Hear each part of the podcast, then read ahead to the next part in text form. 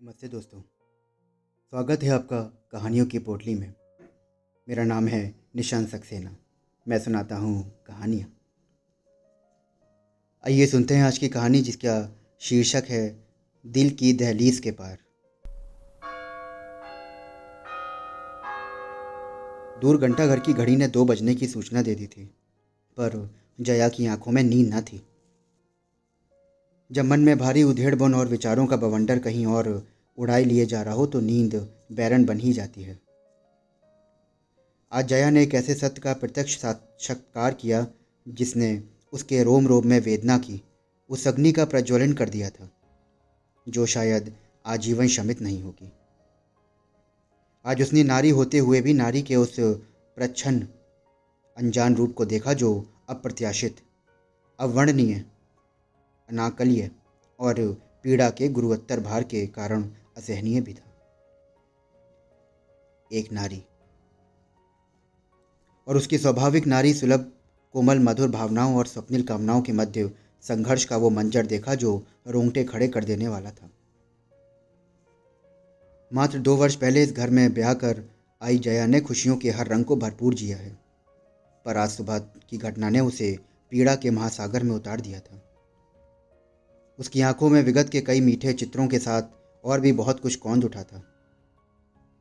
शहनाइयों की मधुर गूंज, हँसी ठिठोली और उल्लास के साथ जब जया ने ससुराल में पहला कदम रखा तो जिसने आरती की थाली लेकर स्वागत किया, उसका रूप देखकर वो दंग रह गई।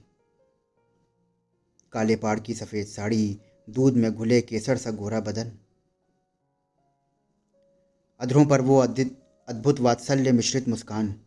आँखों में स्नेह, आशीष और ममत्व का अजस्त्र स्तोत्र नारी सौंदर्य का उदात और निष्कलंक रूप सामने था। आओ दुल्हन, शहर से भी मधुर ध्वर स्वर कानों में उतरा तो जया की तंद्रा भंग हो गई। और जया, ये मेरी भाभी, मेरी बहन, मेरी माँ, जो चाहे कह लो। अभिनव ने झुककर आदर के साथ उसके चरण छुए तो जया भी उन चरणों में झुक गई। ओह तो ये हैं अध्या भाभी, जिनके बारे में रास्ते भर अभिनव बातें करते आए थे और वही मंत्रमुग्ध सी सुनती आ रही थी। एक विशाल हृदय ममतामयी भाभी की कथा। मात्र बारह वर्ष का था मैं उस वक्त, जब तीर्थ यात्रा से लौटते वक्त अम्मा बाबूजी एक ट्रेन हादसे में चल बसे थे। भाभी ने ही मुझे माँ बाप का प्यार दिया। पढ़ाया, लिखाया, हर तरह से मेरी देखभाल की। अपना सारा दुख भुलाकर पूरा जीवन मेरे सुख के लिए केंद्रित कर दिया। ये सुनकर उसके मन में एक टीस उठी। अभिनव बोले जा रहा था। जानती हो जया, शादी के मात्र दो महीने बाद ही एक सड़क दुर्घटना में भैया की भी दर्दनाक मौत हो गई थी। भाभी को तो उनके मामा मामी ने पाला था। वृद्ध मामा उन्हें लेने आए तो उन्होंने ये कहकर इनकार कर दिया कि अब तो इसी घर में पूरी ज़िंदगी काटूँगी। हालाँकि मेरी माँ के अनुसार वो ऐसी विष कन्या थी जिसने उसके सोने जैसे बेटे को डस लिया था।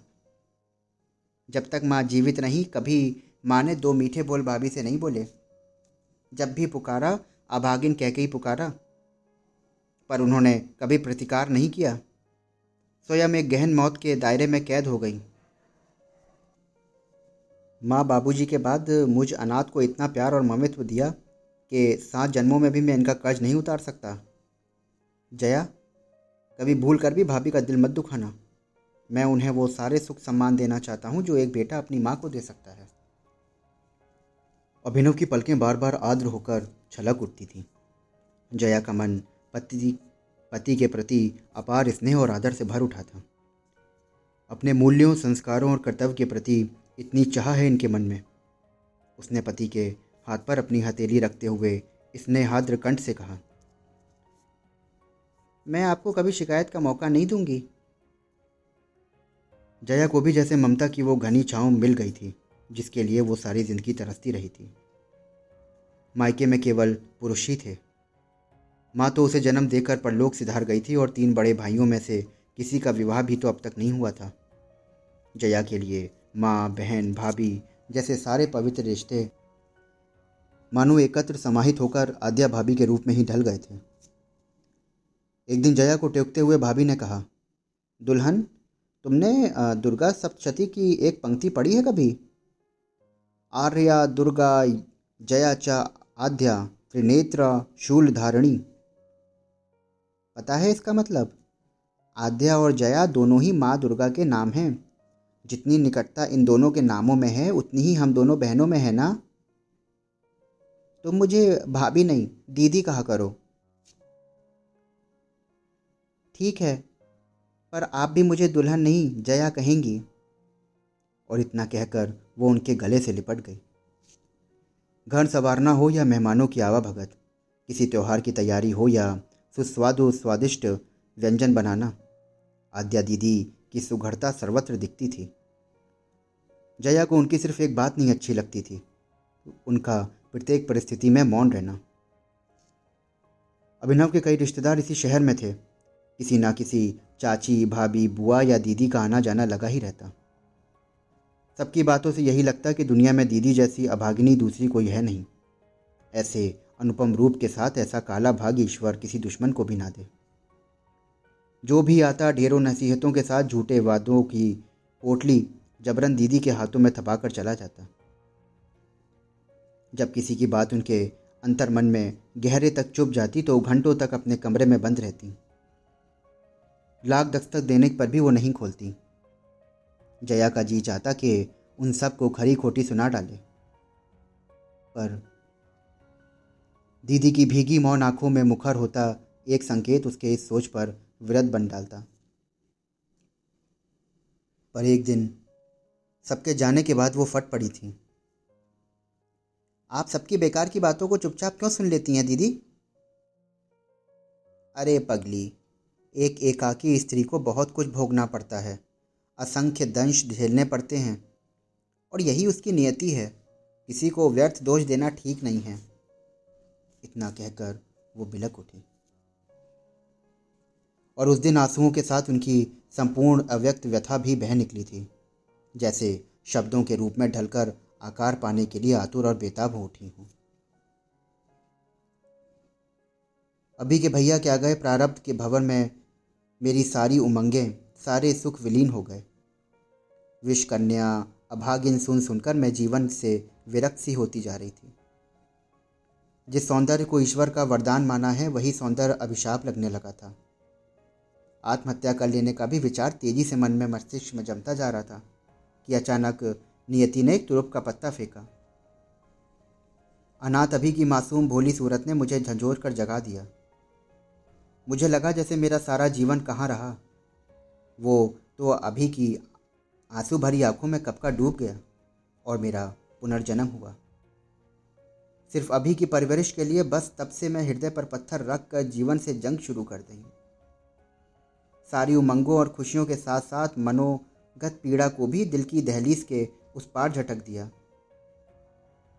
कोरे दिल में अब केवल अभी का बेहतर भविष्य और उससे जुड़ी चिंताएँ रह गई थीं। ऐसे में जीवन के इस दुर्गम मोड़ पर बीए की डिग्री काम आई और एक स्कूल में सरकारी नौकरी मिल गई। जीवन एक लीक पर सरकने सरकने लगा, जहाँ सर्वत्र अजीब सा सन्नाटा था और ढेरों किताबें। मेरे अकेलेपन की साथी। अभी की शरारतें, बचपना, रूठना, जिद करना और हंसाना। इन अमूल्य पलों को मैंने अपने आंचल में सहेजा और ना जाने किस क्षण से मैं उसकी माँ बनती चली गई। और बचपन की दहलीज लांघकर अभी ने युवावस्था में कदम रख लिया। इसका भान मुझे तब हुआ जब एक दिन शांता बुआ ने कहा कि, बहू, समय भी देख ना जाने कैसे बीत जाता है। देखते देखते अभी कितना बड़ा हो गया। पर उसका बचपना देखो, हमेशा तुम्हारे पीछे पीछे भागता रहता है बुआ की बात मुँह में रह गई थी कि अचानक आंधी की तरह कमरे में दाखिल हुए अभी ने हमेशा की तरह मेरा हाथ पकड़कर खींचते हुए मुझसे कहा था, मुझे भूख लगी है भाभी। वैसी खीर तो बनाइए जैसे आपने हमेशा बनाती हैं। उठिए, जल्दी उठिए। मैं बुआ के सामने ना जाने क्यों असहज उठी थी। बुआ की तीखी नज़रें अभिनव की एक एक हरकत पर इस तरह गड़ी हुई थीं जैसे उन्हें किसी महीन सी वस्तु की तलाश हो। उनके चेहरे पर कौनती कसैली मुस्कान से मेरा कलेजा दहल गया था।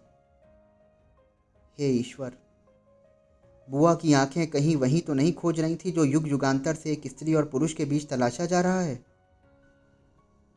वही आदम सोच, कहीं बुआ के मन मस्तिष्क पर भी तो मेरा सर्वांग काँप उठा था जया।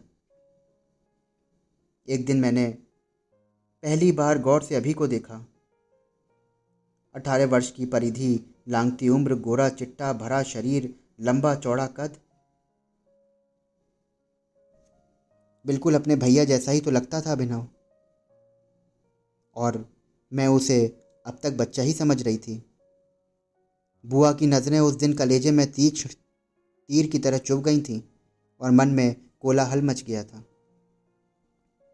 उस दिन के बाद जब भी अभिनव मेरे कांधे पर स्नेहवश झूलता या मेरा हाथ पकड़कर कुछ कहना चाहता, मैं उसे ज़ोर से डपट देती थी।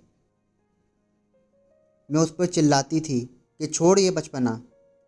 और वो हँसते हुए कहता, आप ही तो कहती हो ना माँ, कि माँ के लिए कभी बच्चा बड़ा नहीं होता? तो फिर अब क्या हो गया? और मैं मौन रह जाती। क्या कहती और कैसे कहती?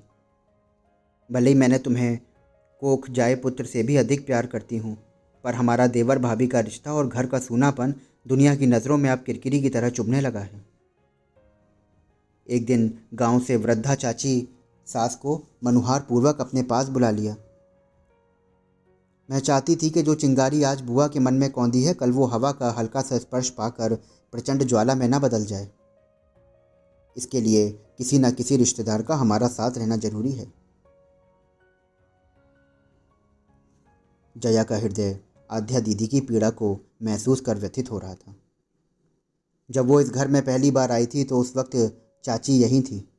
तीन चार महीने पहले ही तो उनका स्वर्गवास हुआ है।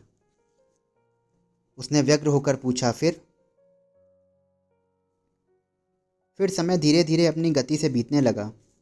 एमबीए करने के बाद अभी को बढ़िया नौकरी मिल गई तो उसने ज़िद करके मेरी नौकरी छुड़वा दी।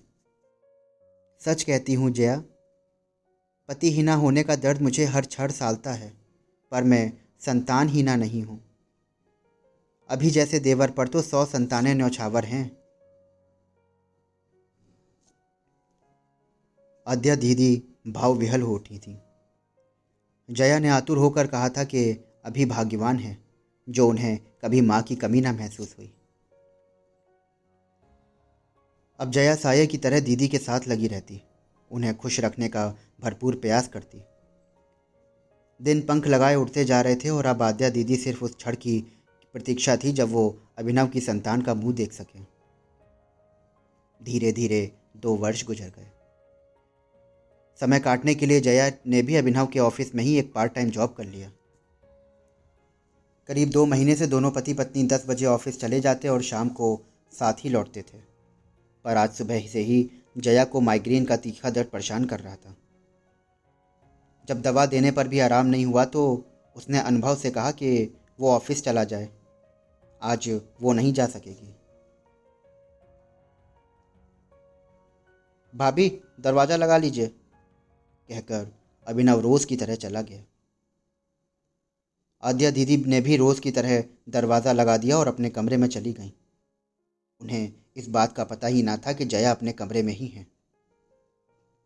कुछ देर बाद जया का सिरदर्द हल्का हुआ तो वो दो कप चाय बनाकर आद्या दीदी के कमरे तक आई। तो उसने देखा कि दरवाज़ा उड़का हुआ है।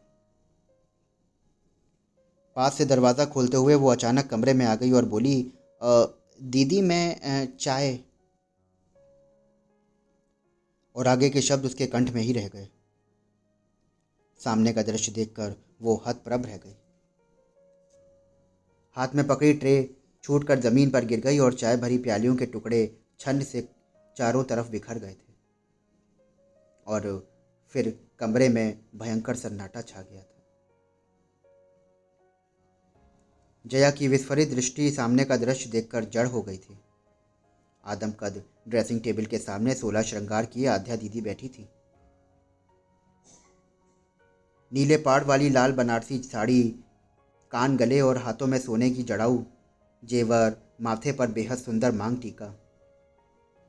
नाक में लाल मोतियों की लड़ी से बंधी नथ और माथे पर नग जड़ी, अंडाकार, लाल बिंदी। वो अचानक बोली कि तुम? आद्या दीदी तो जया को देखकर चेतना रहित प्रस्तर प्रतिमा की भांति स्पंदनहीन हो गई थी। दोनों की आँखें एक दूसरे को देखकर आश्चर्य से फटी रह गई थी। कमरे में छाया मौन थोड़ी देर बाद आध्या दीदी के हृदय विदारक रुदन से टूट रहा था। बोली के, मेरा ये रूप देखकर तुम्हें मुझसे घृणा हो गई होगी ना जया? एक एक करके सारे आभूषण उतारती आद्या दीदी रोते रोते कहती जा रही थी। मैं अभी के भैया की वो कि उस बात को कभी नहीं भूल पाती हूँ जो उन्होंने शादी के मात्र बीस दिन बाद आए, तीज के त्यौहार के दिन मुझसे कही थी। श्रृंगार प्रिया तो मैं ही थी। उस दिन पूरा श्रृंगार करके पूजा करने जा रही थी। यह अचानक आकुलता से उन्होंने मुझे आलिंगन में बांधते हुए कहा था। लाल रंग, प्रेम, ऊर्जा, स्पंदन, गहराई और आकर्षण का प्रतीक होता है। अब तक तो ये सुना था, पर आज प्रत्यक्ष देख भी लिया। लाल चूड़ियाँ, लाल साड़ी। सच में तुम इतनी खूबसूरत लग रही हो कि कहीं मेरी भी नज़र न लग जाए तुम्हें। और ये कत्थई बिंदिया क्यों? लाल रंग की बिंदिया लगाया करो। इससे मैं मरते दम तक तुम्हारी ये छवि भुला ना पाऊँ। वैसे ऐसा श्रृंगार जब भी करोगी, मुझे अपने आस पास ही पाओगी। ये कहते ही दीदी बिलक उठी थी। आँसू पोंछकर उन्होंने अपनी भारी सांसों के साथ साथ बनारसी साड़ी भी सहेज कर उस अलमारी में रख दी थी। इसके बंद दरवाजे हमेशा जया के कौतूहल से भरते थे कि आखिर क्या है इसमें जो दीदी कभी खोलकर नहीं दिखाती। बार उसने पूछा भी था तो दीदी ने सहजता से बात टाल दी थी। घर के कुछ कागजात और पुरानी किताबें हैं। और आज उसी अलमारी के पट आध्या दीदी के हृदय की तरह उसके सामने खुले पड़े थे। आध्या दीदी आद्र स्वर में भी कहती जा रही थी। अब जब भी बेचैन होती हूँ तो पूरा श्रृंगार करके घंटों आईने में अपना प्रतिबिंब देखती रहती हूँ। उस क्षण के वो सारे सुख, अरमान, दहलीज के उस पार मजबूरी में रखने पड़ते हैं। हृदय द्वार पर दस्तक देने लगते हैं और मैं उन्हें दबे पाँव हृदय के पट खोल कर भीतर आने देती हूँ। अचानक लगता है कि जैसे आईने में उनकी छवि भी कौंध उठी हो। क्षमा करना, छाया हूँ मैं, तुम्हारे सौंदर्य पर ग्रहण लग गया। अद्या दीदी की हृदयगत संचित वेदना की सीमाएँ टूट गई थी। दोनों हाथों में चेहरा छपाए वो फूट फूट कर रो पड़ी थी। जया का अंतर मन भी विदृढ़ हो उठा था। जीवन साथी से वियुक्त एक नारी उसकी नारी सुलभ इच्छाओं के मध्य जब युद्ध छिड़ जाता है तो वेदना उस प्रकाष्ठा पर पहुँच जाती है, जहाँ वाणी मौन हो जाती है। सारे स्पंदन जड़ दोनों गले मिलाकर रोती रहीं। देर बाद दीदी ने उस अलमारी की चाबी जया के हाथ में थमाते हुए कहा कि, अब इसे तुम ही रखो। नहीं दीदी, ये आपका नितांत निजी और मन से जुड़ा मामला है। मैं इसमें कभी हस्तक्षेप नहीं करूँगी। मैं भी तो एक नारी हूँ। आपकी वेदना से अनभिज्ञ कैसे रह सकती हूँ? इस क्षण को याद कर वो फिर सिसक पड़ी। अचानक पार्श्व में सोए अभिनव की नींद टूट गई। उसने नज़र जया के माथे पर हाथ रखते हुए पूछा कि, बहुत दर्द हो रहा है क्या? और वो विचारों के गहरे भंवर से बाहर निकलती हुई बोली हाँ। सब ठीक हो जाएगा, कहते हुए अभिनव ने जया को अपने अंक में समेट लिया। पति के सीने में सिमटी जया सोच रही थी कि कितना मधुर होता है ये पति का आलिंगन। इतना बड़ा संबल भी जिसमें समाकर स्त्री अपने पूर्ण पीड़ा विस्मृत कर बैठती है। और कितना दुष्कर होता है वो सफ़र जिसमें पति नहीं होता। जिसमें नियति सारी खुशियाँ दिल की दहलीज के उस पार रखने पर विवश कर देती है। दोस्तों, अभी आप सुन रहे थे डॉक्टर निरुपमा राय की लिखी कहानी दिल की दहलीज के उस पार। आशा करता हूँ कि आपको ये कहानी बेहद पसंद आई होगी। आपको ये कहानी कैसी लगी हमें ज़रूर बताएँ। डिस्क्रिप्शन बॉक्स में हमारा इंस्टा आईडी और मेल आईडी दिया हुआ है। अगर आपको कहानियाँ सुनने का शौक़ है तो हमसे जुड़े रहिए। हमारे चैनल को फॉलो करिए, सब्सक्राइब करिए। फिर मिलता हूँ आपसे एक नई कहानी के साथ। शुक्रिया।